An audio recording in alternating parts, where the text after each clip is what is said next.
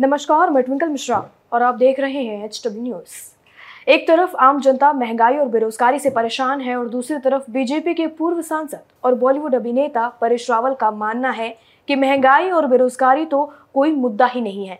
अब उनके बयान को लेकर सोशल मीडिया पर उनकी जमकर आलोचना हो रही है। चलिए बताते हैं, क्या है ये पूरा मामला? गुजरात के वलसाड़ में परेश रावल ने गुजराती में ही लोगों को संबोधित किया। जिसमें उन्होंने महँगे गैस सिलेंडर और रोज़गार की मांग को लेकर सरकार की तरफ़ से सफ़ाई देने की पूरी कोशिश की है। इस दौरान परेश रावल ने कहा है कि गैस सिलेंडर महँगा है, लेकिन ये सस्ता हो जाएगा। लोगों को रोज़गार भी मिल जाएगा। लेकिन क्या होगा जब रोहिंग्या मुस्लिम और बांग्लादेशी आपके आसपास रहने लग जाएँगे? जैसा कि दिल्ली में हो रहा है। तब आप गैस सिलेंडर का क्या करेंगे? बंगालियों के लिए मछली पकाएँगे। ये परेश रावल का बयान था। फ़िलहाल परेश रावल का ये वीडियो सोशल मीडिया पर खूब तेज़ी से वायरल हो रहा है। कई यूज़र्स इस वीडियो को शेयर कर परेश रावल पर आरोप लगा रहे हैं कि वो बंगाली और बांग्लादेशियों के खिलाफ नफरत फैला रहे हैं। यहाँ तक कि कुछ लोगों ने उनकी फ़िल्मों को बॉयकॉट करने की भी बात कही है। सोशल मीडिया पर एक यूज़र लिखते हैं, इस तरह के भड़काऊ बयान देने वालों को सजा मिलनी चाहिए थी, लेकिन ऐसा नहीं होगा। वह खुलेआम चुनावों को सांप्रदायिक रंग दे रहे हैं। मोदी ने इन 27 वर्षों में गुजराती समाज को कट्टरपंथी बनाने के अलावा कुछ नहीं किया है।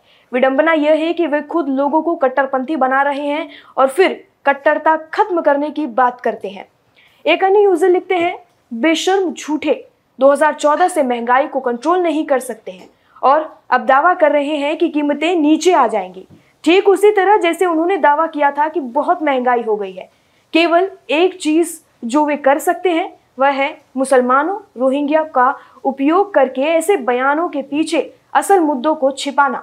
हालाँकि अब विवाद बढ़ने के बाद उन्होंने परेश रावल ने माफ़ी मांग ली है।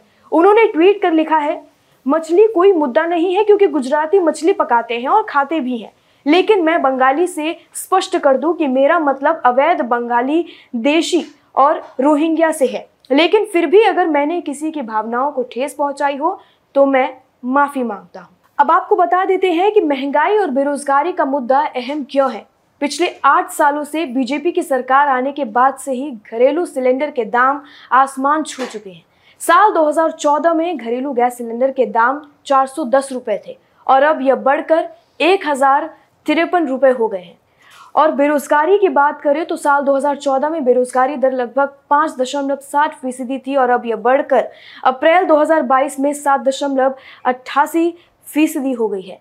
एक इंसान को जीने के लिए ये दोनों मुद्दे काफ़ी अहम हैं, लेकिन परेश रावल के इस बयान से लगता है कि वो और उनकी पार्टी ऐसे मुद्दों को तवज्जो नहीं देना चाहती है।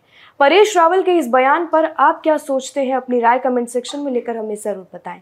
वीडियो यही समाप्त होता है। धन्यवाद। अब खबरें पाइए सबसे पहले हमारे मोबाइल न्यूज़ एप्लीकेशन पर। एंड्रॉइड या आईओएस प्लेटफॉर्म पर जाइए एच डब्ल्यू न्यूज़ नेटवर्क को सर्च कीजिए डाउनलोड कीजिए और अपनी सुविधानुसार भाषा का चयन कीजिए। खबरों की भीड़ में अपने काम की खबर पाते रहिए।